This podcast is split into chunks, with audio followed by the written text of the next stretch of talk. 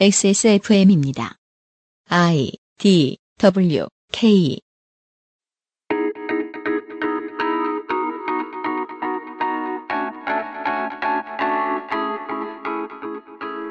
내 삶을 돌아보는 시간. 대한민국 치킨전.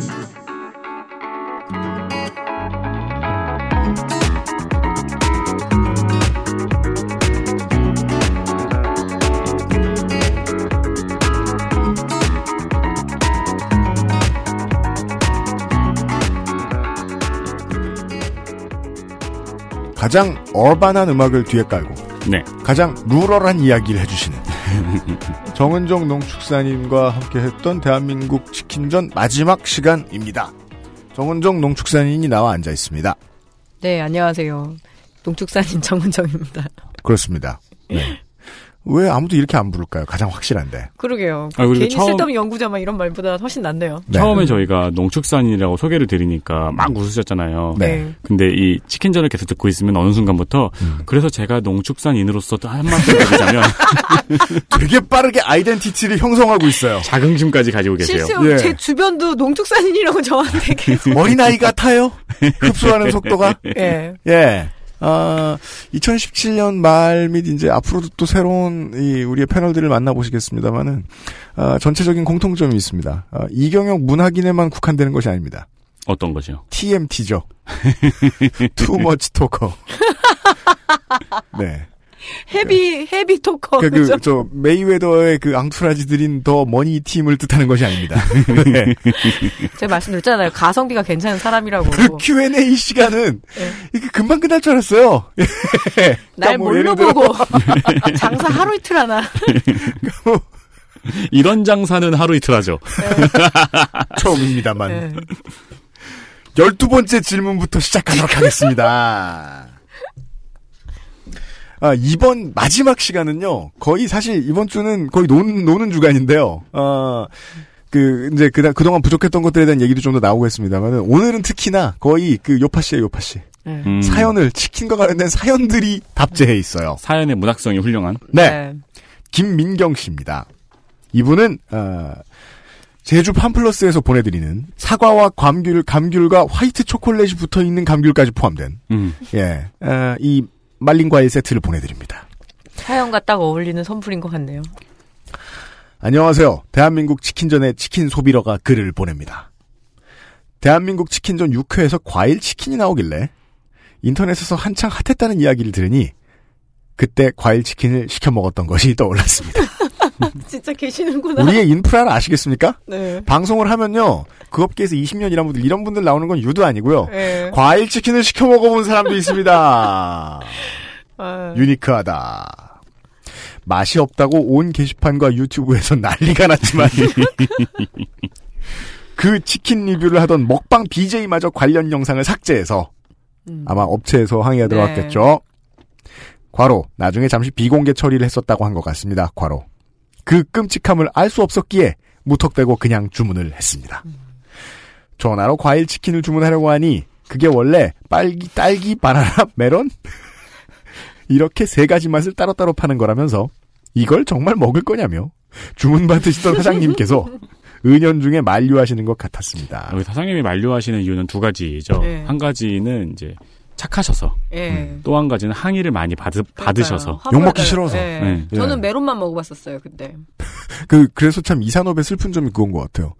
그 닭이 길러지는 순간부터 그 닭의 가격이 매겨지고 누군가가 이윤을 취하는 모든 가정이 다 비인간적인데 음. 우리가 최종적으로 만나는 그 프랜차이즈점에서 전화를 받으시는 분 혹은 사장님은 결국 마지막에는 인간의 모습을 하고 우리를 대해야 돼요. 음, 저 음. 모든 감정을 다 받아 주, 주셔야 되니까. 네. 최전선이죠, 그래서. 그러니까. 우리나라는 딸기하고 메론에 무슨 억하심정이 있는지. 괴롭혀요. 네, 부셔부셔도 메론 맛이 나오고. 그러면 누가 끓여 먹어본단 말이야! 그러니까요. 아, 메로나 맛 나는데. 그러니까. 메로나 쇼크가 너무 컸나? 네.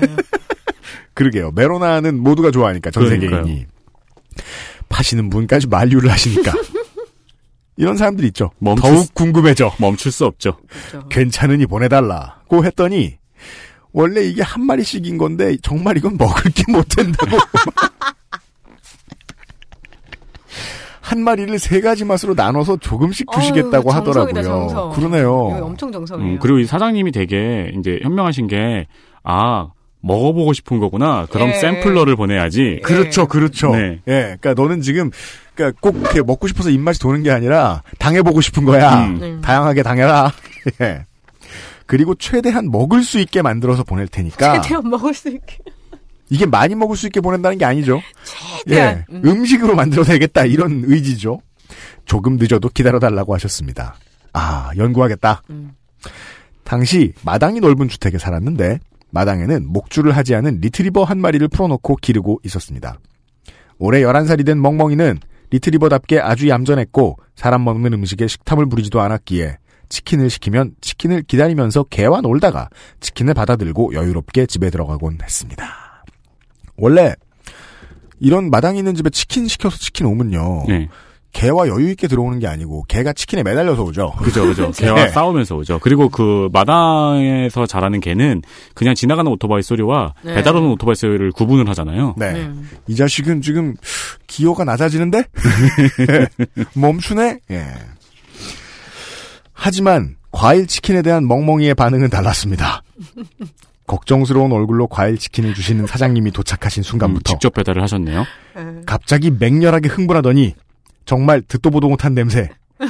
늘 함께 맡았던 치킨 냄새와 너무 다른 냄새.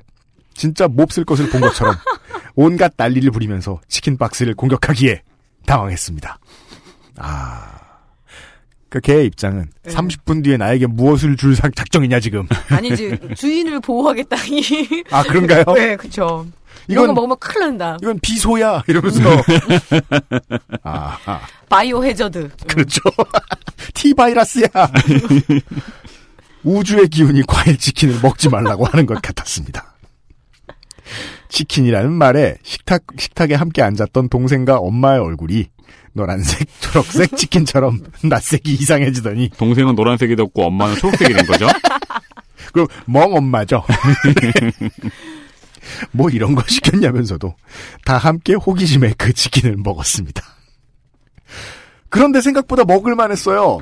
과일 파우더 냄새가 너무 달고 강렬해서 몰랐는데 파우더를 좀 털어내니까 일단 본사의 의도에는 최대한 비켜나가야 돼요. 사장님도 그렇고 먹는 사람도 그렇고 치킨이 붉은 것이 닭 자체 자체를 맵게 만드셔서 매운맛으로 과일 맛을 음. 가리시려고 한 듯 했습니다. 아, 제가 보기엔 사장님이 네. 연구를 해보신 것 같아요. 그러니까 이거 분명히 그 케이준 그 파우더 넣으셨을 거예요. 파프리카 아, 그러니까 파우더를 어떻게 해서든지 한번. 김민경 씨 해석이 옳을 수 있다는 거네요. 예. 그러니까 이렇게 과일 치킨을 굳이 시키는 무지몽매한 고객을 네. 위해서 일부러 이렇게 예. Cajun도 동원하시고 하셨을 네네네. 것이다 사장님이 결국 과일 파우더 부분을 털어내면서 매운 치킨을 다 먹었고 치킨을 먹는 와중에 치킨집에서 전화가 왔어 이 사장님 정말 장사 잘하시는 거예요.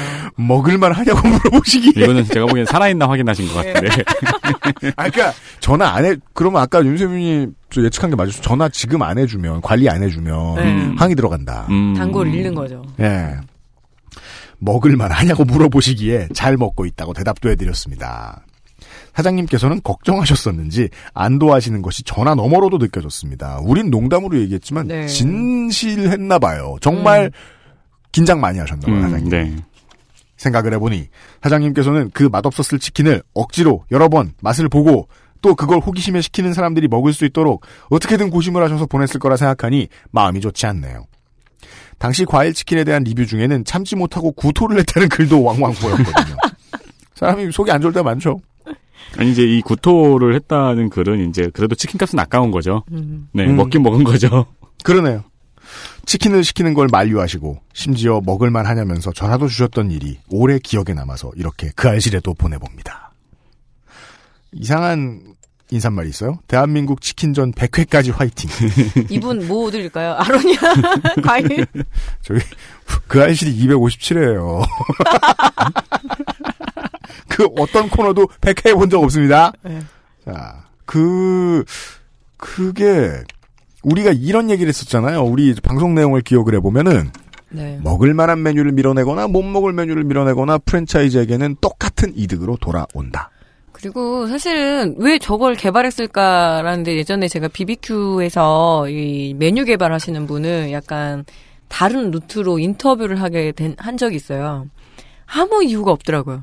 그냥 회장님들이 해외여행 돌아다니시다가 갑자기 번뜩 이는 아이디어가 생각이 나면 아우 속상해. 사진 하나 찰칵 찍어가지고 야 이런 거 한번 개발해봐. 그러면은 사실은 회사에 소속돼 있는 그 어느 나라에 어느 누가 이 RGB 치킨을 그죠. CMYK 치킨을 판 거예요. 뭐 어디 가서도 이런 거 보면 이런 거 해봐. 그리고 그 길거리 치킨은 아니고 쪽 개인점, 개인점, 갠점이라고 하는데 갠점 치킨에서 히트친 치킨들을 많이 카피를 해가지고 가요. 보통 요리 그렇죠. 네. 요리라는 게 참 그 레시피에 저작권이 애매하잖아요. 그래서 같은 경우에는 정말 전형적으로 한 치킨집이 오랫동안 노하우를 쌓아갖고 만든 건데 어디 해외나 이런 거 가면 개발하라고 그냥 무조건 밀어낸대요. 그리고 예. 그 말씀은 그러니까 물론 프랜차이즈 본사도 네. 잘 나가는 메뉴를 만드는 게 훨씬 좋죠. 네. 네, 이렇게 전 국민적으로 우악한 메뉴를 만드는 것보다는. 네.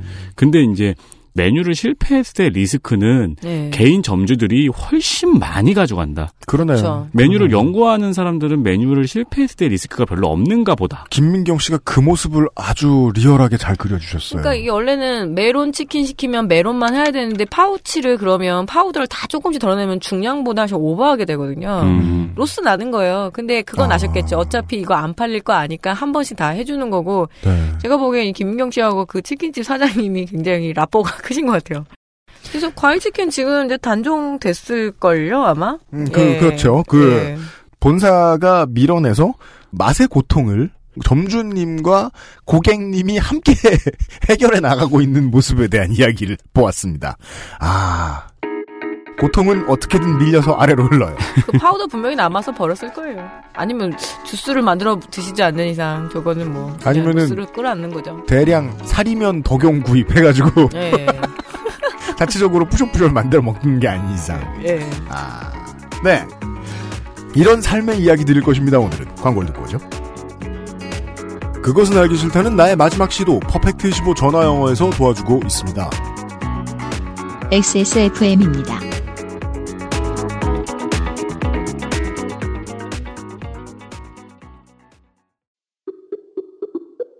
어제는 난리도 아니었어.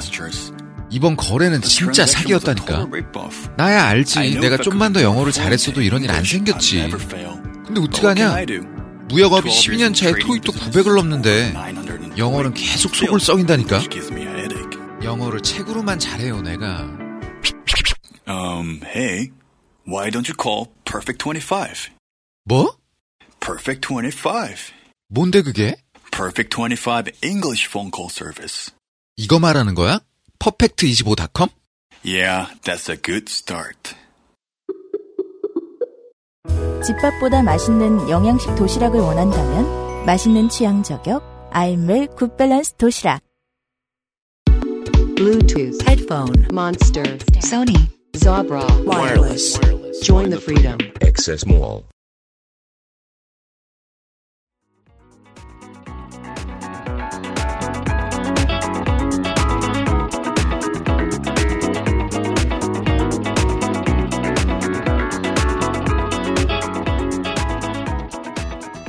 대한민국 치킨전 정말 마지막 시간 13번째 질문. 너무 강조한다. 나도 안 올 거야. 바빠. 은! 원데이 씨가 보내주신. 안녕하세요 UMC님. 정은정 농축산인님. 저는 딴지 그 D사 그알싫 아니 참네. 이번 시리즈에서는 회사 이름 다 말해주고 딴지 이름만 가리는 것도 이상하잖아. 딴지 그알싫 시절부터 듣던 청취자입니다 저는 치킨 에피소드 1회에 농축산인이 말씀하신 것처럼 한두 주에 치킨 한 마리를 반드시 챙겨 먹으며 1년에 치킨으로만 30에서 40마리를 잡아먹던 20대 남자 청년입니다. 틀린 표현이 하나 있죠. 잡아먹을 수는 없습니다. 네. 아, 그러니까 손으로 잡아서 드셨겠죠? 네, 베어 그릴스는 아닐 것이다. 작년 9월부터 일본으로 교환학생을 와 있어서 유동성의 위기가 파도와 같이 몰려와 녹록치 않게 생활하던 도중 농축산인의 치킨전을 듣게 되었고, 아, 오랜만에 치킨이 먹고 싶어 며칠간 돈을 아껴 써서 자금을 만든 뒤에 가장 가까이 있는 KFC에 갔습니다. 아, 그러고 보니까 해외에 계신 분들 네. 저희 치킨 방송 듣고 KFC 많이 갔겠다. 그렇죠. 한국 치킨 되게 그리우셨겠네요. 네. 네. 일본 KFC가 훨씬 더 먼저 들어왔죠. 거의 1970년 초반에 아, 들어오고 그렇군요. 예 시간차가 많아요 우리나라랑. 가장 가깝다고 해도 지금 있는 곳이 지방 도시이기에 자전거를 타고 2, 30분은 가야 합니다. 농축산인님께서는 후라이드 치킨을 처음 만든 것이 KFC라고 하셨기에 아니 뭐 물론 그거야 다른 다양한 예. 뭐예 썰이 설이 있지만. 있겠죠. 예, 있죠. 당연히 한국에서 보던 그 후라이드 치킨이 있을 것으로 생각했습니다. crispy를 말씀하시는 것 같아요. 음. 그죠? 하지만 세상은 저에게 모질었고 혹독했습니다. 뭘 줬길래 그래? 예. 일본의 KFC에는 오리지널 치킨과 순살 후라이드 치킨밖에 보이지 않았습니다. 순간 사고가 정지해. 이게 뭐지? 왜 한국에서 보던 후라이드 치킨이 없지? 라고 생각하며 패닉 상태에 빠지던 도중 캐나다 어학연수 시절이 떠올랐습니다. 당시 KFC에서 푸틴을 팔았기 때문에 뭘 팔아요? 푸틴이라고요? 그 아니에요, 아니에요. 그 아저씨 아니고요? 그, 그 러시아 그건 뿌찐이고요. 그건 러시아 아. 하나 사람이고요. 푸틴은 감자튀김이에요. 음. 그러니까 쉽게만 말하면 감자튀김인데 이거는 그리고 또 캐나다에 사시는 분들 보면 퀘벡에 몬트리올에 사시는 분들은 poutine은 캐나다 음식 저 뭐냐 퀘벡의 음식이다라고 음. 얘기하고 음. 브리티시 콜롬비아에 사시는 분들은 뭐 브리티시 콜롬비아의 음식이다 이렇게 말씀을 하시더라고요. 아무튼 poutine은 광범위하게 예. 지금도 캐나다 음식점이라고 뭐 한국에 한두 군데 정도 launching한 데가 있을 거예요. 그런 데서는 음. 파는 걸로 알아요.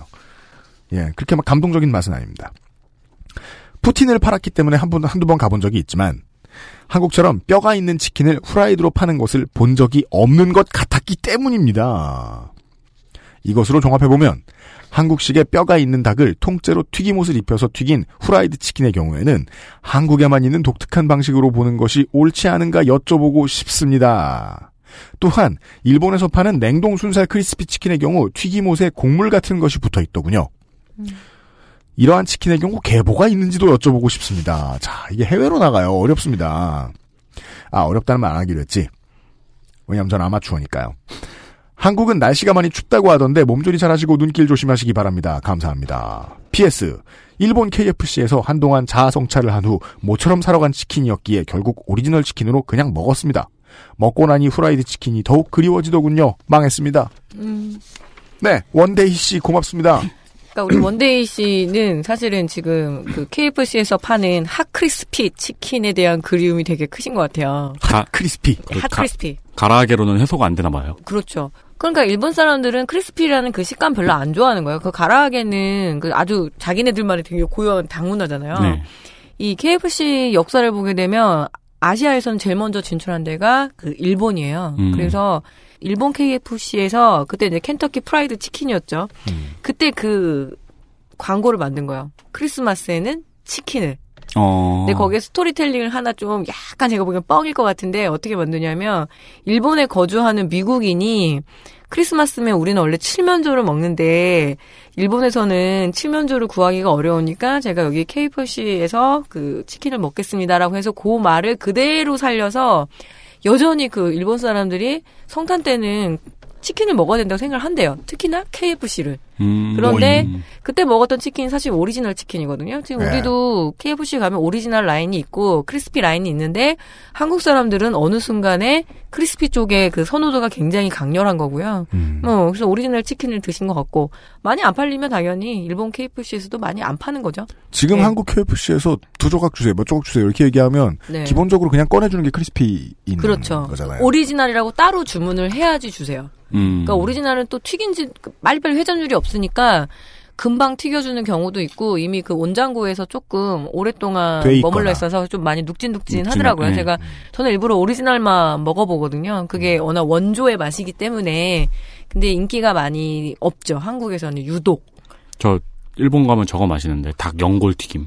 그 일본은 닭 요리가? 되게 많이 음. 발달돼 있어. 그 내장 같은 경우 심줄 같은 거 굽는 꼬치도 있고요. 네. 그리고 닭꼬치도 있고 잘 발달이 돼 있죠. 제가 치킨. 해외에 대해서 궁금한 건 전 그런 게 있었던 것 같아요. 모든 나라들이 다 이렇게 프랜차이즈에 다 잡아먹혀 있을까? 한국이 유독 그 현상이 좀 심한 편인 거죠. 네. 그니까요. 이제까지 제가 돌아다녀 본 외국은 안 그랬거든요. 전뭐 경험이 일천하니 뭐 제 경험은 의미가 별로 없겠습니다만은, 오 저기도 프랜차이즈인 것 같은데라고 생각되는 그런 도심 음. 아직 구경 많이 못 해본 것 같아요. 한국에서 왜 새로운 동네에 그 가게 음식 가게가 생기면 예를 들어서 뭐 냉면집이 생긴다 그럼 바로 그 간판에 가맹문이라고 또 같이 붙여버리거든요. 네. 맞아요. 1호점이 잘 돼가지고 2호점 내고 3호점 내는 게 아니라 처음부터 프랜차이즈를 지향하는 방식으로 모든 요식업계가 다 재편이 됐어요. 그 세상에 본점밖에 없는 본점 되게 많잖아요. 예, 그래서 뭐 바로 처음부터 가맹점 모집을 하는 걸로 그 이윤을 이제 축적을 하는 거죠. 사람이 개별적으로 사 먹는 걸로 이제 돈이 안 된다라는 거를 딱 판단을 내리는 거죠. 그래서 그게 되게 중요한 발언이었군요. 그 네. 농축산인이 베넷 빌딩 가서 들은 말. 네. 누가 어떤 류의 음식을 팔아서 돈을 버냐? 음. 네. 처음 생긴 집인데 처음부터 자기네들을 1호점이라고 언명을 하죠. 그게 요즘의 문화도 아닌 것 같은 게 제가 심지어 중고등학교 때도 그런 가게들을 봤던 기억이 나요. 네. 방금 창업해가지고 1호점이라고 썼는지 기억이 안 나는데 자기 창업의 포부를 막 사장님이 말씀하시는 네. 거야. 그 사장님 한 분하고 좀 나이 드신 분하고 계셨는데 이분이 자기 시어머니라면서 음. 사업 파트너인가 봐. 그렇게 두 사람이 앞으로 2호점 3호점 만들고 막 그거 하겠다고 막 그걸 그 교복 입은 저한테 얘기하고 계시는 거예요? 아니 그 그런 이제 그런 욕망이 많은 사장님의 음. 간판부터 약간 티가 나요. 그- 그렇죠. 그, 거기만 있는 가게인데 이제 로고도 만드시고 음. 네. 뭔가 이름도 뭔가 막 실용신안 등록 이런 것도 네, 하고 그런 예. 것도 하고 거기 뭐 본점, 가맹문 이런 거 다 써 있고 맞아요. 그래서 처음부터 그거를 지향을 할 수밖에 없죠. 네. 그렇다 보니까 엄청 많아져요. 그러니까 큰 프랜차이즈, 작은 프랜차이즈의 차이가 있을 뿐이지 웬만하면 다 꿈꾼다는 것들이 예, 요식업의 특징이라고 볼 수 있죠. 그것이 토착화의 가장 중요한 전략이다. 하긴 그렇게 해서 장, 재작년 작년 우리나라에서 시너 한 명이 또 생겼네요. 네. 음. 누구요? 백종원 씨요. 백종원 씨. 아, 백종원 씨가 갖고 있는 프랜차이즈 개수를 셀 수가 없을 정도예요. 네, 아예 그러니까. 백종원 거리가 또 마- 따로 만들어져 있을 정도로. 뭐 예. 저는 사실 다 좋아하고 종종 가서 잘 먹는데도 불구하고 그 작년 여름이었나요? 재작년 여름이었나요? 이제 남포동 거리를 걷다가 남포동은 하도 오랜만에 갔어가지고 네. 와 맛있는 거 먹을 거 많이 있겠다고 거리를 둘러보았더니 그 백화점 주변하고 그 뭐냐 영화제 거리 그쪽에 다 백종원 프랜차이즈인 거야. 내가 부산에 온 보람이 하나도 없는 거지. 아, 세 걸음에 하나씩 있잖아요. 그래서 백종원 씨를 피하고 싶어서 CU에 갔더니 백종원 김밥을 팔고 이것도 요리인지라. 네, 백종원- 요리지라. 백종원 김밥과 백종원 도시락을 먹으면서 아니 저도 진짜 잘 먹었거든요. 네. 진짜 잘 먹었는데 너무 많으니까 이제 뭐 거의 모든 음식을 다 장악하고 나쁘다는 있는 게 아니라 네. 예, 그 프랜차이즈 문화라는 것이 이렇다. 스토리가 정도. 너무 없잖아요. 부산 남포동 가도 뭐 맛있는 거 먹었어요? 그러면 에 백종원 이러면 재미없잖아요. 강남, 네. 강남 가도 뭐 먹었어요? 에 백종원 이러면 진짜 재미없는 그렇긴 해요. 세계죠. 예. 네. 특히나 그, 그 알실은 다른 팟캐스트보다도 해외 청취자분들이 되게 많으시기 때문에, 음, 치킨 생각나서 괴로우셨던 분들도 꽤 계셨던 것 같습니다. 우리 저 첫날에 사연 보내주셨던 이형호 씨도 그 한국을 종종 오시긴 한답니다만은 주로 중국이 활동되셨던 것 같더라고요. 네. 치킨 많이 생각나게 해드려서 죄송합니다. 곧또 아, 다른 음식 생각나게 해드릴 수도 있을 것 같긴 한데. 아무튼. 원데이 씨한테는요, 어, 한국 주소를 가급적 주시면 저희들이 해외 배송은 돈이 많이 들어요. 아, 바카 출판사에서 보내드리는 네티즌 땡땡호의 일본대 옴진리교 책을 보내드리도록 하겠습니다. 어, 원데이 씨는 이제 공부 오래 하셔서 일본말 하실 줄 알 테니까, 어, 관련 서적을 일본에 사서 보시고요. 그것도 괜찮겠네요. 네. 네. 음. 아, 그러니까 네티즌 튀김- 땡땡호가 거짓말하지 않았는지 확인해 봐주시고. 네. 뭐요? 튀김옷에 곡물 같은 거 붙어 아, 있는 거. 그런 질문 하셨죠? 그래요. 쌀튀, 쌀튀김 아닌가? 쌀치킨 아닌가요? 우리나라도 그런 거 많이 해요. 흑임자 붙여가지고 흑임자 특히 뭐 음. 치킨이 하면서 곡물 아, 붙이는 그래요? 거는 가장 간단한 스타일의 흑임자를 굳이 붙이는 건 또 이건 또 색깔 장난. 예 그리고 뭐 색깔놀이. 제가 또 스니커 팬으로서 이런 거 상당히 싫어합니다. 그리고 뭐 예. 곡물 같은 거 많이 붙이고 오곡 치킨도 있잖아요. 저기 아, 오곡 치킨 어디서 들어본 것예 같아요. 또래오래 아, 그래요? 음. 또래오래는 모구촌에서 직영 직영이 아니라 모구촌 프랜차이즈거든요. 농협, 거기서 예. 오곡 치킨 뭐 이런 거 많이 있죠. 쌀치, 아. 쌀치킨도 한번 뭐 네, 히트한 적이 쌀치킨도 있었고. 있고. 아, 네. 굳이 또래오라라고 이제 적시해서 말씀해 주시는 이유는 거긴 쌀 수급이 쉬울 것이다. 곡물 수급이. 그나마 유일한 수평적 계열화 업체이기도 하고요. 농협- 여기서 수평적 계열화의 모델이라는 건 어떤 겁니까, 구체적으로? 그러니까 수직 계열화라는 거는 그 모 회사의 줄줄이 하청 관계라면 이거는 일종의 협동조합 시스템이에요. 농협의 음. 농협 뭐그죠 그리고 시포닥 씁니다. 예, 또래오래가 아, 최소한 유일한 시포닥을 그, 쓴다? 예, 그 이유 하나뿐이지 뭐 그게 더 안전하고 맛있고 뭐 이런 거라기보단 대안이라고는 할 수는 없는데요. 그 수평적 계열화를 통해서 수직 계열화의 문제 의식을 조금 더 가질 수 있었기 때문에 그래서 음. 말하는 거죠. 농협도 치킨을 합니다. 그게 또래오래요. 예. 아, 알겠습니다. 농협이라고 볼 수 있군요. 뭐그죠? 네. 네. 음. 네. 그렇습니다.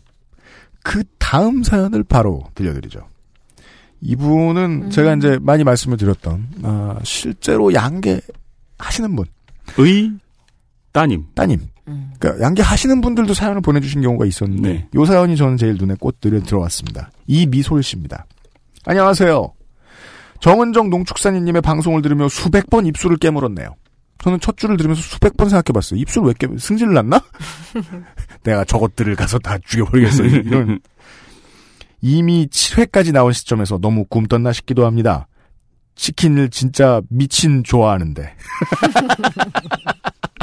정말 좋아하시는군요. 아, 이유가 나오네요. 엄한 유럽에 와 있느라 배달 치킨을 못 먹어서 괴롭습니다. 예. 아, 우리가 그 배고프거나 입맛이 막 당길 때도 입술을 깨무나 보네- 보네요. 음, 그러게요. 어느 정도로 치킨을 좋아하냐면요. 어릴 적 꿈이 치킨집 딸이었습니다. 그리고 그 어려운 것을 제가 해냈습니다. 본인이 해내신 건 아니지 않나요? 너님이 하신 게 아니죠. 아버지가 하셨, 뭐 그것도 본인이 하셨다고 할 수 있죠. 한국 사회에선 특히나. 아빠께서 대략 7, 8년 전에 양계 사업을 하셨거든요. 하기 시작하셨거든요. 혹 뭐라도, 아, 그럼 7, 8년 전이면은 이제 네. 이미솔 씨께서 이제 다 장성하신 뒤에 음. 꿈이 이루어진 건 맞네요. 세상에 우리 아빠가 닭을. 음. 10만 마리씩. 아니면은 아버지 사업이 성공하실 수 있게 유럽으로 가주신 걸까요? 아, 자기가 다 먹을까봐? 늑대예요? 혹 뭐라도 아빠한테서 이야기거리가 나올까 해서 메신저로 대화를 나눠봤습니다. 최대한 가까이 보시라고 대화 내용을, 내용을 그대로 옮겨드려요. 하시고 캡처짤을 보내주셨습니다. 네. 여기서부터는 딸과 아빠의 대화입니다. 아빠 근데 닭 키우면서 양계 산업이나 치킨 산업에 관해 궁금할 거나 지적할 거 그런 거 있어? 시정이 돼야 한다든가 이런 건 잘 돌아간다든가 사람들이 알아줬으면 좋겠다든가 그런 거 내가 듣는 방송에서 사연을 모집하더라고 치킨 관련 내용을 방송하면서 그러니까 이제 어 원래 아빠들은 다 이러죠. 네 여긴 좀 추워졌다. 그러니까 그 원래 그 황급하게 막 뛰어들어와서 떠드는 사람 있으면 그 다음에 답변하는 건 보통 이런 식이잖아요. 나도 잘 지내. 이 싸가지 없는 놈아 이런 얘기죠. 유통구조 문제가 제일 제일 큰 문제지 다른 것도 마찬가지지만 하니까 딸이 맞장구를 칩니다. 대기업 독과점이나 일관적인 일괄적인 관리 같은 거 말하는 거지. 키우는 사람 입장에서 구체적인 건 없어요? 일반인은 모르는 거? 개인적으로는 키울 수 없어. 아, 아예 원천 차단하고 중요한 얘기를 말씀하십니다. 산지 닭값이 너무 불안정해서 회사에 위탁사유 납품을 하는 거지. 딸, 아빠 우린 한 마리 얼마야? 400원 막이래? 아빠, 생산농가 도계장 납품처 모두 갖추기 전에는 하기 어려운 사업이야. 한 발 늦으신 데다. 그죠? 이거, 이걸 채팅을 상상해 보시면 예. 딸은 빠른데. 탭이 오래 걸리, 타자가 오래 걸리시는 겁니다. 그래서 보통 딸들은 이러죠. 네. 어, 진짜 400원이야, 그래서? 아빠는 지금 정신없이 치고 있는데. 예. 아빠. 저거들끼리 갑정해놓고 장난도 치고, 킬로그램당 700원, 800원까지 할 때도 있어. 치킨 사먹는 소비자는 항상 낼 만큼 내야 먹잖아. 딸. 한 마리에 1kg 안 되지. 아빠. 마리는 1.7에서 1.8kg 정도. 사육비는 킬로그램당 400원에서 550원. 잘못 키우면 물어낼 수도 있어. 딸. 일정 무게가 안 되면 물어내는 거야? 이상하다. 있는 만큼 사가는 게 이치에 맞는 것 같은데. 아빠. 병이 와서 많은 숫자가 죽었다든지 하면 사료값을 병아리값 회사에서 대주기 때문이지. 딸. 그렇구나. 잘 키운 개사에는 금도 주고 하니까 그것 말고 보장사항은 더 없어 혹시? 보험이나 뭐? 아빠. 금을 주던 것도 없어진 지 오래고 보험은 회사 농가 반반씩 그 전보다 조건이 많이 안 좋아졌어. 딸. 왜 나빠졌어? 아빠. 소비가 많아졌지만 상대적으로 농가가 많이 늘었겠지. 또, 자, 언어 순화하겠습니다. 네. 이명박 전 대통령이 닭 수입을 터놨지. 부패해서 먹는 맛없는 닭 다 수입이야. 문제는 하림이 수입에 앞장서고 내가 알기로는 국내 유통의 사활을 차지한다니까 기가 막히지. 하고 대화가 끝났어요. 대화를 하셨다가 그 다음 날에 바로 아버지가 다시 한번 코멘트를 다십니다. 어제 보낸 사육 단가 얘기 킬로그램이 아닌 마리당 400원에서 550원으로 정정. 예. 아, 따님이 맞장구를 쳐줍니다. 하림은 왜 거기 앞장을 서는 거야? 어, 아빠 고마워. 대화가 마무리되었습니다. 여기에서 저희들이 저 추가 설명을 들어야 할 게 있어서 그걸 해주셨어요. 이미솔 씨가. 중간에 금을 나눠준다는 부분은 유통사에서 관리하는 축사들 중에 닭을 가장 잘 키운 건강하고 무게 많이 나가게 키운 축사에 금을 몇 돈씩 주곤 했거든요. 농축사님께서 말씀하신 양계장끼리 경쟁시켰다는 그 부분입니다. 상대평가. 그러면서 금도 거죠. 줬다. 네. 근데 지금은 다 제압됐으니까 금이고 뭐고 없다. 네. 칭찬 없다. 네. 저희 아빠는 그것 하시고 나름 재미를 느끼셨던 것 같아요. 가족들에게 큰 자랑거리도 됐고요. 근데 이제 그것도 없대요. 보장사항도 적어졌다는데 아쉽네요. 아빠 이거 정년보장이랑 퇴직금이랑 사대보험도 없고 투자는 자비로 했는데 거기 직원인 거랑 마찬가지잖아. 이런 말이 손톱 끝까지 차올랐지만 차마 적을 수 없었습니다. 아버지 말씀 중에 MB 시절 수입이 풀려서 싸구려 닭이 들어왔다는 내용이 있는데 그 부분이 좀 궁금합니다. 어떤 과정을 거쳤는지, 소고기랑 차이는 뭐였는지, 소에 가려서 크게 뉴스가 되지 않은 건지, 개체수나 시장으로 보면 만만치 않은 규모인 건 아닌지, 그리고 그 변화 과정에 따른 부담은 한국의 다른 많은 분야, 아, 이렇게 읽는 게 맞겠네요, 쓰신 대로. 한국의 많은 다른 분야에서와 마찬가지로 오롯이 자영업자인 양계농가가 지게 된 것인지. 그- 읽어주셔서 고맙습니다. 건강하세요. 네, 네. 이미소 씨 감사합니다. 저도 많이 배웠고요. 그 이미소 씨께는요, 네. 아 죄송합니다. 손을 드려야지. 제주 팜플러스에서, 아, 이게 내가 제 글씨로 써놔가지고 하나도 안, 안 읽혀. 이게 뭐라고 써놓은 거야? 본인 글씨인데 강정이라고? 이거 뭐지? 사과, 감귤, 감귤, 사과, 화초? 이건 뭐야? 화이트 초콜릿. 아, 글씨 진짜 못 줘. 아, 씨, 죽이고 싶네, 짜. 화이트 초콜릿이 붙은 감귤까지 들어간 푸른액 선물 세트를 보내드리도록 하겠습니다. 답변 좀 해주십시오. 일단은 그 아버지의 위치는 미솔 씨의 아버님은 소사장님이세요. 그러니까- 소사장이다. 그러니까 이게 때에 따라서 하림에서는 뭐냐면 소속 농가는 너네들이 잘, 그러니까 너네들 스스로 독립하는 거라고. 그러니까 우리한테는 병아리하고 사료를 받아가는 것 뿐이고. 그러니까 당연히 너는 나랑 그 자유로운 계약 관계인데 내가 거기다 보험해주고 이럴 필요는 없다라는 거죠. 그래서 진짜 많이 반대한 게 뭐냐면 이 생산자들의 노조라고 할 수 있죠. 생산자 협회. 음. 생산자 협회들을 이제는 법적으로 보장은 해요. 그게 이제 정부가 하도 수직 계열화 문제나 기업 계열화 문제가 많이 불거지다 보니까 생산자들도 단합을 해서 정부 입장에서는 예. 정치적인 힘을 나누어 줘야 편하거든요, 정치하기. 그렇죠. 너무 네. 힘이 이상 의견을 개진을 하고 그리고 스스로 어떤 이런 사육 수수료 문제라든가 이런 것들을 문제 제기해라 했는데 뭐 노조 있다고 해서 노동 운동 잘 되는 거 아니잖아요. 하림이 그 소사장님들께 어 당신들은 그냥 자유로운 자영업자다라고 말하고서 그냥 네. 우리한테 물건만 사가는 거예요라고 그렇게 툭 던져놓고 말할 수 있으려면 한 가지 전제가 더 해결돼야죠. 자기들 말고 그 어디에서도 그렇죠. 무폴 주유소처럼 음. 비슷한 가격으로 경쟁을 하고 있는 다른 병아리 상품들을 사올 수 음. 있어야 되는데 그죠. 선택권은 없는데 그리고 선택권이 없어 없, 없는 대신에 보장해 줘야 될 것들이 하나도 보장이 안 되는 거죠. 음. 그래서 그런 게 있고 실제로 2012년에 HK 상사라고 있습니다. 그건 뭐예요? 하림의 계열사인데 위장 계열사로 봐- 보셔도 될 것 같아요. 그래서 해외에 상사라는 게 그렇잖아요. 서류 페이퍼 컴퍼니처럼 이렇게 뭐가 들어왔다 나갔다고 하는데 네. 하림 네. HK 상사라고 있어요. 가짜 HK 뭘까? 네. 예. 한국. 예, 맞아요. 그러고 아, 우리나라에는 HK는 다 한국이에요. 예. 아 그래요? 네, 회사들 HK는 다 한국이에요. H- H가 아마 외국 거야. 왜 홍콩이라고 생각한 거야? H가 아마 할인 뭐 할인 뭐였는데 네. 이 그러니까 해외 주요 수출입 업무를 담당하는 그런 뭐 상사를 내걸었긴 했지만 여기서 몰래 닭을 들여왔어요. 자, 음. 생각해 보면 우리가 들여올 땐 사료를 들여오잖아요. 그러면은 갈 때는 다시 그 배가 들어오고 들어갈 때 한 번은 비게 되잖아요. 그때 뭘 채워갖고 온 거죠. 그래서 미국산 닭을 몰래 유통을 하다가 딱 걸렸어요. 그런데 이제 발뺌을 막 하는 거죠. 그때 이제 언론들이 잡아가지고 했는데 그때 문제는 뭐냐면 이미 국내 닭고기의 어떤 수입량의 그러니까 닭고기 유통량의 많은 부분들을 거의 과점을 하고 있는 하림이 닭값이 떨어져가지고 농가한테 어떤 사육수수료 자체를 굉장히 후려치고 있는 이 와중에 그러니까 시장을 조절해도 시원찮을 판에 그러니까 시장 격리를 하든가 뭐 자체적으로 폐기를 하든가 이래야 되는데 몰래 닭까지 들여왔던 게 걸린 게 있어요. 그래서 그때 아마 그 말씀을 하시는 거죠. 그래서 아니라고 우리는 막 그 HK 상사라고 하림하고 되게 상관없어요라고 얘기했는데 그 HK 상사 대표이사가 하림의 임원이었어요. 하림 출신의 임원이었어요. 음. 그래도 끝까지 이제 아니라고 우기고 그냥 이게 유야무야 이렇게 넘어가 그런 버렸는데 거는 뭐 야당 당시에 뭐 야당 네네네. 정치인들도 지분 구조 딱 따보면은 금방 나오잖아요. 예.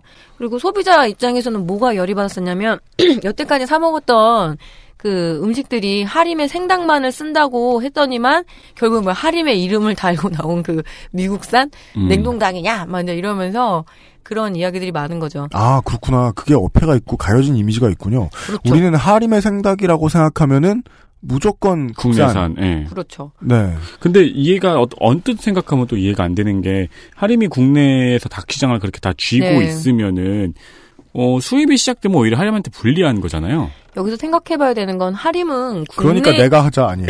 네, 국내 모르겠는데. 시장만을 바라보는 게 아니에요. 하림은 어, 늘 자기의 모델링을 타이슨 푸드 이렇게 얘기를 해왔었거든요. 그러니까 음. 우리나라의 수직 계열화 그리고 현대 축산 이 사람들이 하고 싶은 게 국내 시장 사이즈가 그렇게 안 나요. 아까 왜 중국하고 우리하고 KFC 문제에서도 중국은 자기 자체 사이즈 시장이 워낙 크다 보니까 거기에서 아침에 그 모닝밀만 팔라도 되는 거죠. 근데 우리는 사- 시장 사이즈가 그렇게는 안 나오거든요. 음. 하림이 진짜 하고 싶은 거는 사실은 해외 법인도 되게 많이 갖고 있어요. 음. 중국이나 음. 동남아시아.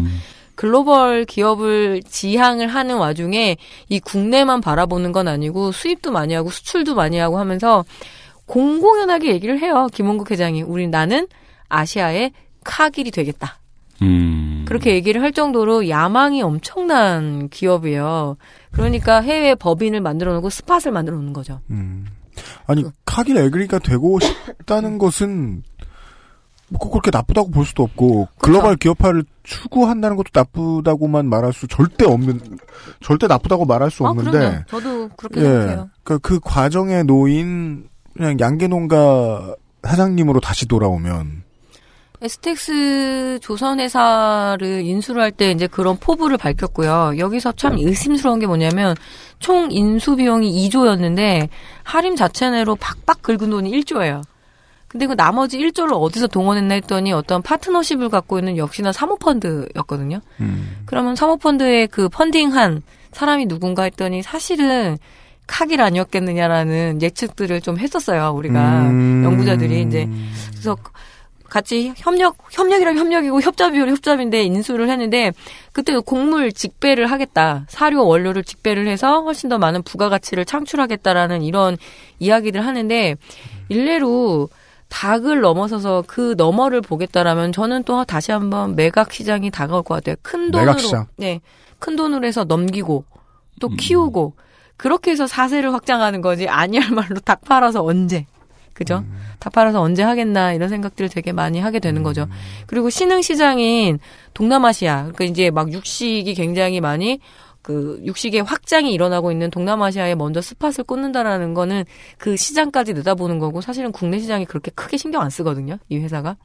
주주와 아까 그 중견급 되는 중간급 되는 주주와 CEO의 입장을 한번 머릿속으로 네. 생각을 해보면 어 뭐 할인 정도 뭐 되는 기업이다라고 네. 생각을 하면은 나중에 이제 플랜트 시스템을 해외에 갖추고 네. 좀 뻗어 나갔고 좀 잘 되고 있다라고 생각했을 때 그쪽에 더 많은 투자를 하고 싶다라고 생각되면 어느 순간 한국의 양계와 관련된 사업을 갑자기 부풀려서 팔고 음. 그렇죠. 다른 나라로 가서 그 나라에서 이제까지 하림이 해왔던 일과 동일한 일을 시작하려고 할 수도 있겠다. 그렇고 더 국내 크게. 국내 양계업이 워낙 그 전체 사이즈로 보자면은 크지는 않거든요. 네. 그래서 실제로 해외에서 가장 싸게 생산해서 해외 시장 자체, 해외에서 키워서 해외의 시장을 개척하는 방식으로 음. 그렇게 가게 될 거고 국내에 있는 어떤 그 조그만했던 그러니까 중소 규모 이하의 작은 육계 회사라든가 사료 회사들을 많이 복속하겠죠. 그래서 1인자가 돼서 어느 정도 이렇게 시장을 이제 양분을 해서 엄청난 큰 사이즈로 할 거고 할인 같은 경우에는 제가 오랫동안 좀 주목을 하고 있는 회사인데 뭐 아드님이 이번에 회사 잘 물려받았죠? 예, 김준영 씨라고 해서 그렇군요. 나이 한 26 됐어요. 이제 새해 돼서 26살 돼서 대학생이었거든요. 야, 이거 뭐 일일 드라마에서만 보는 예. 26살인데. 그러게요. 예. 그뭐 10조짜리 회사를 그냥 준 거죠. 네. 그래서 그 과정들을 보게 되면 우리나라의 먹거리의 미래가 좀 그대로 드러나요. 아, 저렇게 가겠구나. 음. 어차피 농민들은 이제 힘없고 나이 들고 농촌은 비어간다라면 기업들의 의존을 할 수밖에 없는 음. 상황이 되겠죠. 그래서 이 부분들이 굉장히 중요합니다. 이렇게 보게 되면 네. 빤한 길들이 보이는 거죠. 이 다음 타겟은 높은 확률로 삼겹살이다. 이미 50% 정도 치고 올라왔죠. 음. 롯데에서 롯데가 햄을 갖고 있는데 왜 돼지고기가 없겠어요. 음. 지역에 내려가고 그 현장에 가게 되면 위탁 양돈이라고 있거든요. 네. 그러니까 우리는 지금 이제 병아리를 위탁해서 키워주는 사육 수수료를 받는다라는 개념은 생기셨잖아요. 네. 돼지도 마찬가지예요. 돼지도 아기 돼지라고 하거든요. 그러니까 자돈과 모돈이 있는데 자돈이 아기 돼지라고 하면 너무 삼형제인데. 워너브라더스 만화에서 보던 것 같고. 예. 아가 돼지. 새끼 돼지가 맞는 표현입니다. 아가 돼지. 그럼- baby. 예, 그래서 자돈을 갖고요. 모돈이라는 거는 임신돈을 얘기하거든요. 아, 네. 근데 모돈 관리하기가 되게 어려워요. 음. 왜냐하면 얘네들은 수태도 또 따로 하고 뭐 이렇게 관리도 해야 되는데 이제 양돈하셨던 어르신들이 워낙 나이가 드셔서 모돈까지 관리할 힘이 없으신 거예요. 그거 태어나면 아. 다 해야 되고 뭐 이빨도 잘라야 되고 막 관리도 하는 거 힘드시니까 그냥 자돈만 받아다가 몇 달을 키워가지고 한 마리당 수수료를 받는데 그 수수료가 겨우 3만 원인 거예요. 자, 닭이 많아져서 우리가 이렇게 많은 치킨을 먹을 수 있었던 것처럼 그런 식으로 위탁 시스템으로 돼지가 많아지면 우리는 이제 햄하고 그죠? 음. 삼겹살도 프랜차이즈화 돼서 더 싸게 많이 먹는 이제 시스템이 갖춰지겠죠. 그래서 지금 그 과정에 놓여 있어요. 그래서 거의 50%까지 치고 올라왔다고 보고 있거든요. 네. 과일 삼겹살을 먹을 날이 아, 그렇죠. 생각만 해도. 다가오고 있다. 메론 맛 삼겹살. 자, 우리는 말이에요. 대한민국 치킨전의 마지막 시간에 네. 아, 마지막 질문에서 아, 불쾌하게도 무슨 그 공포 영화의 후편 예고 같은 걸 들어버렸어. 그러게요. I'm your father. 뭐야? back. 돼지 얘기 시작해 버렸어. 아, 돼지는 또 전문가 계세요. 저는 가금 전문입니다. 예. 아, 근데 진짜 생각하니까 진짜 싫으네요. 삼겹살이 지금 이 치킨 시장처럼 음. 텔레비에서 아이돌이 나와서 광고하고. 스트레셔 티 입고 예, 그 예. 벌써 프랜차이즈화 진행 많이 됐잖아요. 뭐 많이, 그래, 그램 그쵸. 그램부터 해서 뭐 마포 갈매기부터 해서 그런 게 전초 기지라고 음. 보시면 될 것 같아요. 그래가지고 삼겹살 맛이 그렇게 그냥 프랜차이즈화로 일원화돼 있다고 생각하면 그건 되게 기분이 안 좋을 것 같네요. 그렇죠. 어느 집은 좀 쌈장이 맛있고 어느 집은 좀 파절이가 맛있고 이런 게 있어야 되는데 네. 똑같은 맛을 또 제주부터 음. 저 강원도 속초까지 똑같은 맛을 본다라고 하면 나 저는 이것저것 다 떠나서 참 심심한 사회다 이런 생각 많이 해요. 예. 노동이 글로벌이라는 개념을 싫어할 때는 노동자 개인에게 천착하는 어, 드라마를 좀 볼 줄 아는 어, 휴머니티가 좀 들어가 있기 때문이라고 생각을 할 수도 있겠는데 음. 그렇지만 막상 로컬하다는 건 뭐 그렇게 인간적이냐라고 네.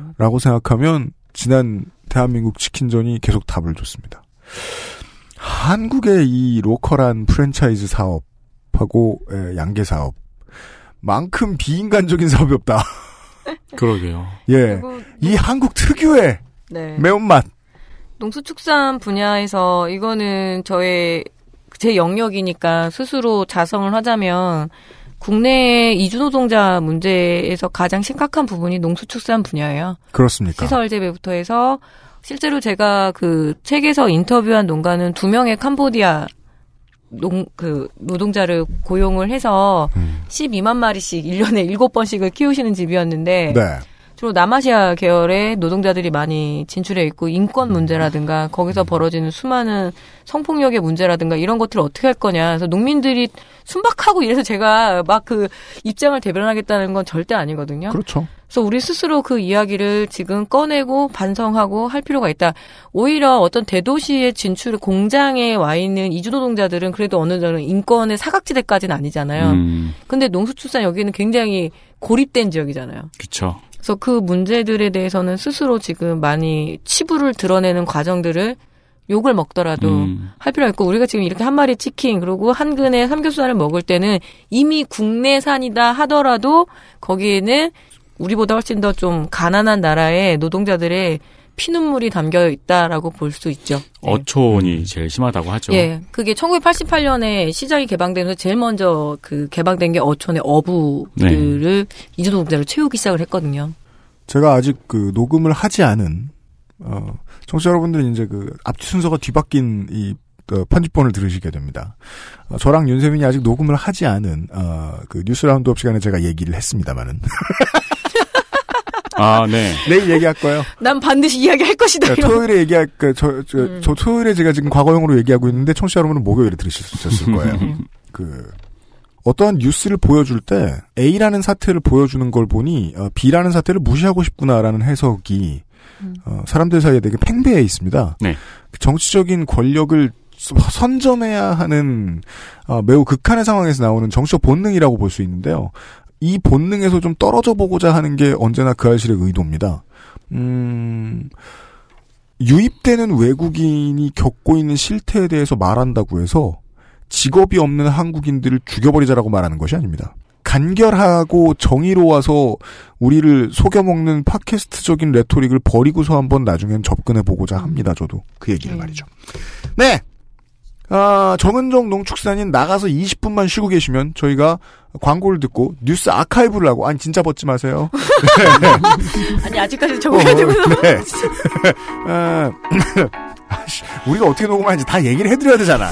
음, 본인이 아마추어처럼 구셔가지고. 그, 귀엽잖아요. 저하고 윤세민 에디터하고, 저하고 윤세민 에디터하고 뉴스 라운드, 왜, 뉴스 아카이브를 하고 돌아와서 마지막 사연을 읽을게요. 그것은 알기 싫다는 아임닭과 함께하는 집밥 같은 도시락, 아임웰 도시락에서 도와주고 있습니다. XSFM입니다.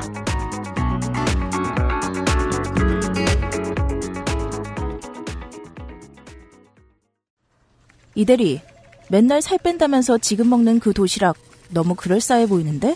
에이, 과장님. 이건 기름지고 짠 편의점 도시락이 아니고요. I'm well, good balance, light meal이에요. 어, 그거 전에 맨날 먹던 소세지 그 회사? 이건 한 끼 식사처럼 그럴듯한 도시락이네. 아이 참, 과장님. I'm well, good balance 도시락이잖아요. 표고버섯, 현미, 곤약을 넣은 가마솥밥에 아임닭 닭가슴살 고기 반찬 두 가지가 들어있는데도 300칼로리 정도. 완전 한 끼 식사로 딱이라고요.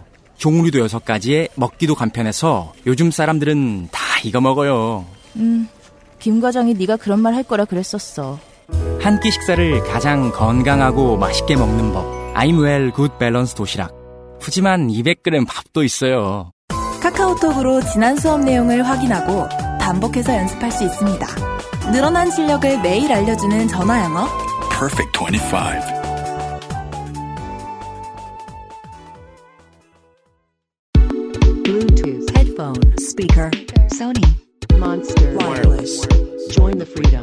freedom XS Mall JJL speaker Charge 3 Bluetooth speaker Go Clarity HDBT headphone headphone Bluetooth Sony Monster JBL Meet the speaker Join the freedom Access Mall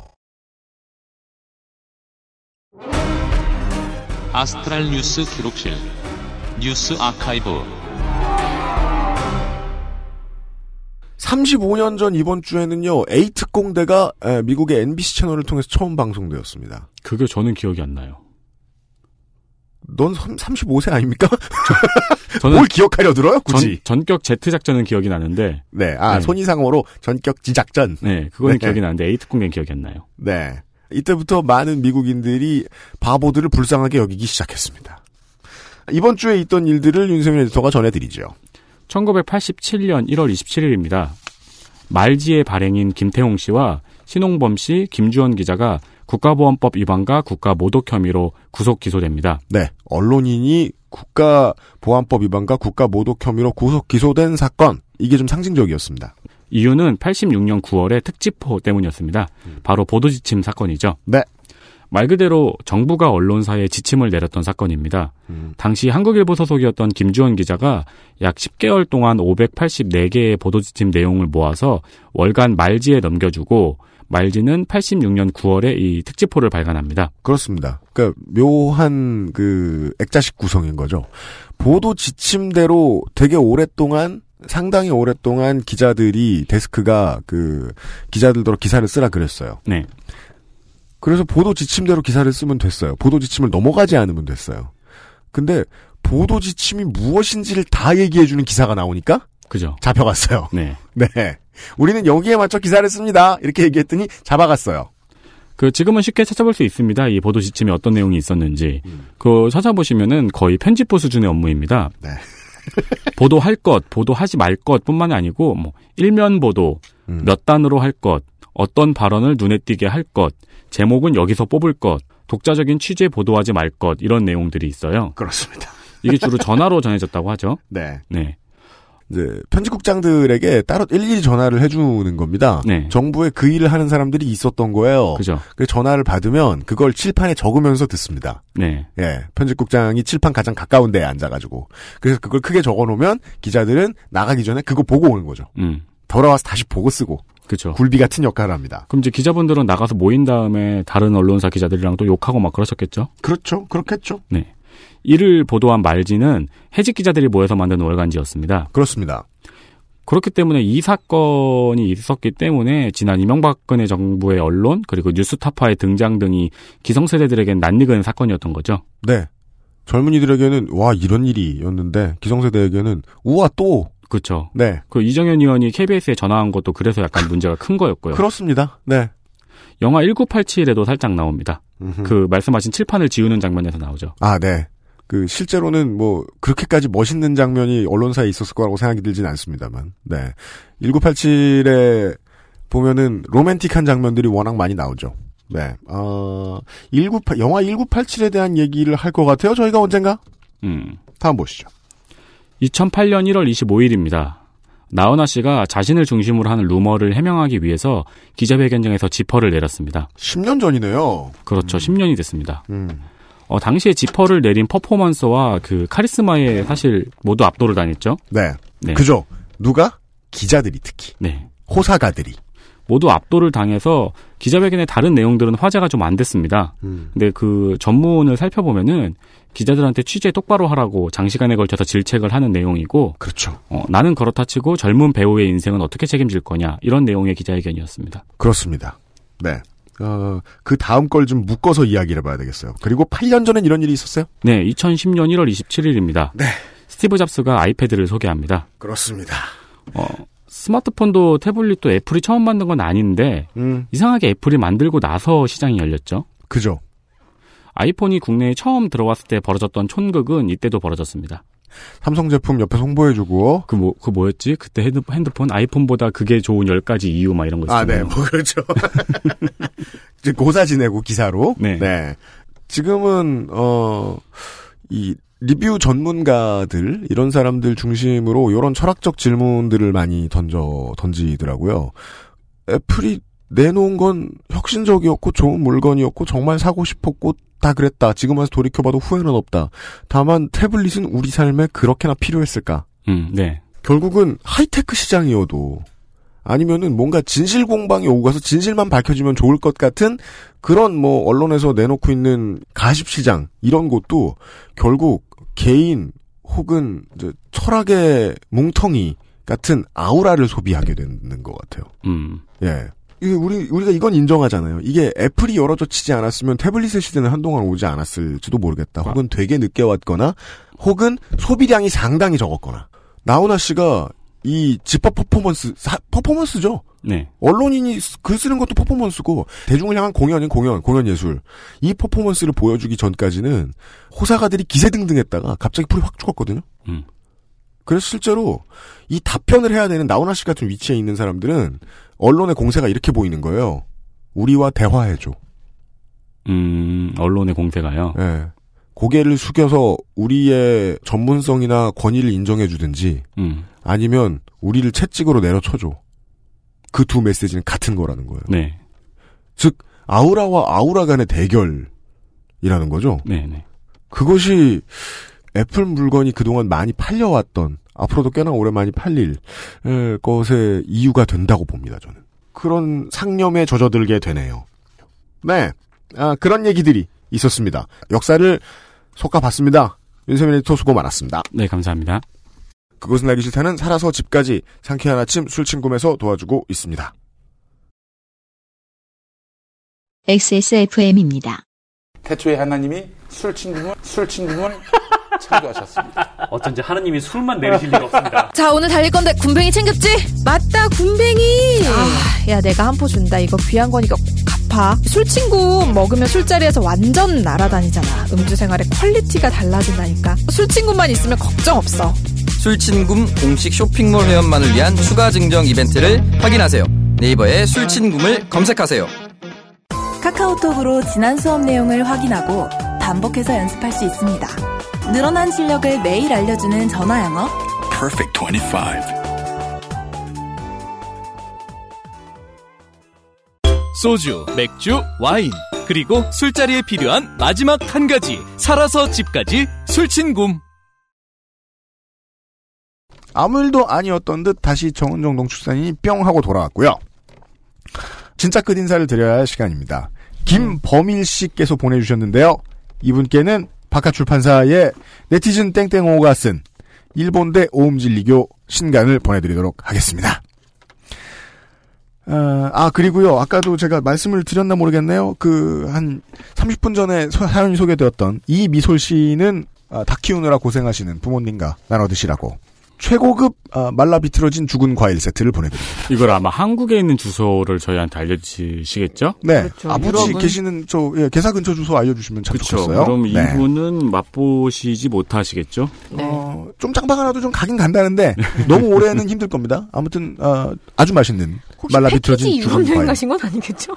혼자서? 네. 아 대박. 100만 마리 키우시나 봐. 네. 끝으로는 김범일 씨입니다. 해화동 시절 공개 방송도 참여했던 오랜 팬입니다. 여기서 해화동이란 그 대한민국 치킨전이 참 좋은 점이 그 아무것도 안 가려 욕 빼고 아무것도 안 가려되니까 참 좋네요. 딴지 시절에 네. 어, 벙커원에서 네. 언젠가 18세기쯤에 방송됐다. 우리 다시 가니까 그때. 그 벙커는 이제 그 딴지 것도 아니고요. 네. 윤석화 씨 거예요, 원래부터. 네. 이번 지방선거 data central이 시작되면 열심히 듣겠습니다. 사실 data central은 모든 지역을 따라가기 버거울 때도 있었거든요. 더 열심히 듣겠습니다. 이런 말을 왜 하나 했더니 뒤에 조건을 깔아요. 부디 정은정 농축산인의 방송을 더 듣게 해주세요. 자, 두 가지 질문이 있습니다.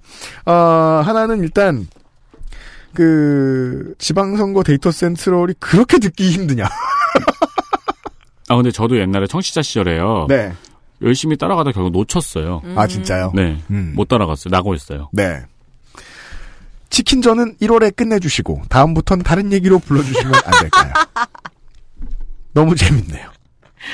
불러다가 이런 얘기 저런 얘기 찌르면 막 나오지 않을까요? 그러니까 이거는 그거죠. 원고를 준비해서 나오시는 게 아니고 그냥 나와서 이렇게 녹음실에 앉혀놓고 저희가 어, 아. 오늘 날씨가 좋죠? 이런 거 물어보면 30분. 시리. 농축산인 그러면 이렇게 갑자기 나타나가지고 부르셨냐고. 지금부터 말하겠다고. 전화 연결하고. 아유, 감사합니다. 어쨌든. 예. 박, 박래군 선생님, 조성주 선생님 방송도 충성심으로 듣고 있었습니다. 자, 조성주 소장 매겼죠? 아니, 박래구 소장님은. 아니, 박래군 소장님이야. 그, 원래 저, 저 뭐냐. 그 인권재단 사람에 이렇게 그 정말이지 어떻게든 내가 여기는 후원한다라고 생각하시고 도와주시는 시민들이 정말 많아요. 네. 로열티가 있을 수 있어요. 네. 근데 그 와중에 전혀 시민운동 같은 것도 안 하고 있는 아, 준 공무원 조성조 소장이 끌려 들어와서 먹었어요 한 방. 그러니까 이게 무슨 뜻이냐 두 가지죠. 내가 데이터 센트럴도 어떻게든 다 들을 거고 음. 조성주 소장 방송도 이를 앙 다물고 다 들어주겠다. 충성심으로 듣겠다. 그 대가가 농축산인이냐? 나 협상의 대상이요. 2대1이네. 두 명 대줄 테니 한 명 내놔라. 유피디님의 과감한 결단 부탁드립니다. 늘 응원하고 감사합니다. 네. 저는 이 말이 어, 이렇게 착하게 들리지 않아요. 네. 그러니까 계속 그, 그 농축산인을 또 안 부르면 응원하지 않겠다. 감사해야지 않겠다. 그러면 이 두 분의 방송부터 먼저 안 들으시겠네요?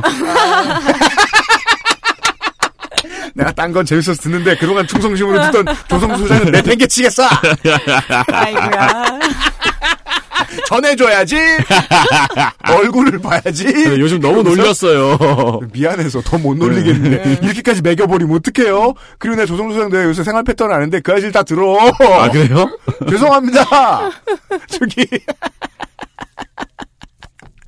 제가, 그, 이제, 대한민국 치킨전을 통해서 기분이 좋았던 거는, 그동안, 그, 농촌에 대해서 어떤 식으로 전달을 하려고 그래도 청취율이 높지 않았어요.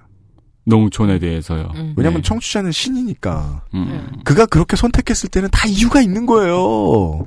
그렇죠. 예. 사실 콘텐츠 소비자 입장에서도 인터넷에서 여러 가지 소식을 보지만 네. 농촌 소식 같은 거 클릭해서 보고 싶지 않잖아요. 예. 저는 어떻게든 히트하는 농촌 관련된 콘텐츠를 만들고 싶었거든요. 음. 5년 만에 풀었을 때 다행이라고 생각해요. 그러니까 PD가 이렇게 생각한다는 말씀을 왜 드리냐면 제가 이렇게 생각했는데 설마 무슨 뭐 정말 미운 사람이 아닌 이상 저한테 막 마약을 팔고 막 음. 자는데 막 칼로 허벅지를 찌르고 막 이런 사람이 아닌 이상 또 안 모시겠느냐 음. 라는 겁니다. 네. 네. 뭐 치킨 말고 다른 컨텐츠 있어요? 저 말하면 안 될 것 같아. 뭔데? 저는 사실은 네. 어 불량식품 전공입니다. 어머, 어머. 불량식품? 완전 재밌겠다. 사실 차기작으로 준비하고 싶던 게 불량식품 사회사였고요. 오. 예, 근데 이게 좀 약간 박정희 시대 때 그러니까 우리나라 식품위생법, 해썹 뭐 이런 거를 어떻게 전달을 해야 될까? 저가 약간 그런 거에 관심 많은 거예요. 똑같아요. 우리 대학생들을 제가 가르치고 있으니까 이 학생들한테 농업 얘기하자고 해도 농업 경제학과인데도 관심 없거든요. 농업 경제학과인데요. 네, 관심 없죠. 농업은 빼고 경제학만 얘기하고 싶은 거죠. 그래서 저도 고육지책으로 만든 게 이 치킨이라는 컨텐츠였고요. 음. 그리고 지금 사실은 하고 있는 거는 백남기 농민 네, 그 투쟁 기록사를 적고 있습니다. 투쟁 음. 기록문 그래서 이 두 가지를 준비하고 있으니까 너무 세게 까지는 마세요. 네. 벌써부터 request 들어올 테니까. 예, 언젠가 불러주시면 네, 그 이야기를 좀 풀어낼 수 있지 않을까 싶어요. 네. 그리고 뭐 관련된 아, 농가에 사는 이슈들이 생길 때에도 아, 네네. 어차피 그 뭐 농정신문에 계속 칼럼 쓰시고 농정신문은 이번엔 하차하려고요. 아 진짜요? 네. 아 예. 경향은 계속 쓰고요. 너무 바빠가지고 농정신문은 좀 진짜 잠시 접고 예. 경향에선 계속 쓰고 있습니다. 알겠습니다. 아, 이슈가 생길 때 가끔 또 뵙도록 하겠습니다. 네, 가끔 네, 가끔 뵙도록 하겠습니다. 왜 이렇게 건방지지? 그, 왜, 그, 그, 투머치 토커를 위한 나라는 없다. 가끔 뵙겠습니다. 어, 농업 소식 같은 거를 전해드릴 수 있는 분이네요. 그렇습니다. 네. 기대해 주십시오. 예. 아, 정은정 농축사님과 보낸 두 달이 끝났습니다. 아, 정은정 농축사님 그동안 수고 많으셨고요. 저희들도 같이 세트로 물러갑니다. 윤세민과 유승균 PD였습니다. 다음 주에 뵙도록 하겠습니다. 안녕히 계십시오. 그동안 수고 많으셨어요. 네, 정말 쓰였어요. 정말 감사합니다. 감사합니다. 박수 치고 끝내야겠다, 오늘은 진짜. 적응이 안 돼. 세민이 외쳐! 안녕히 계십시오. 아이고, 고맙습니다. XSFM입니다. I D W K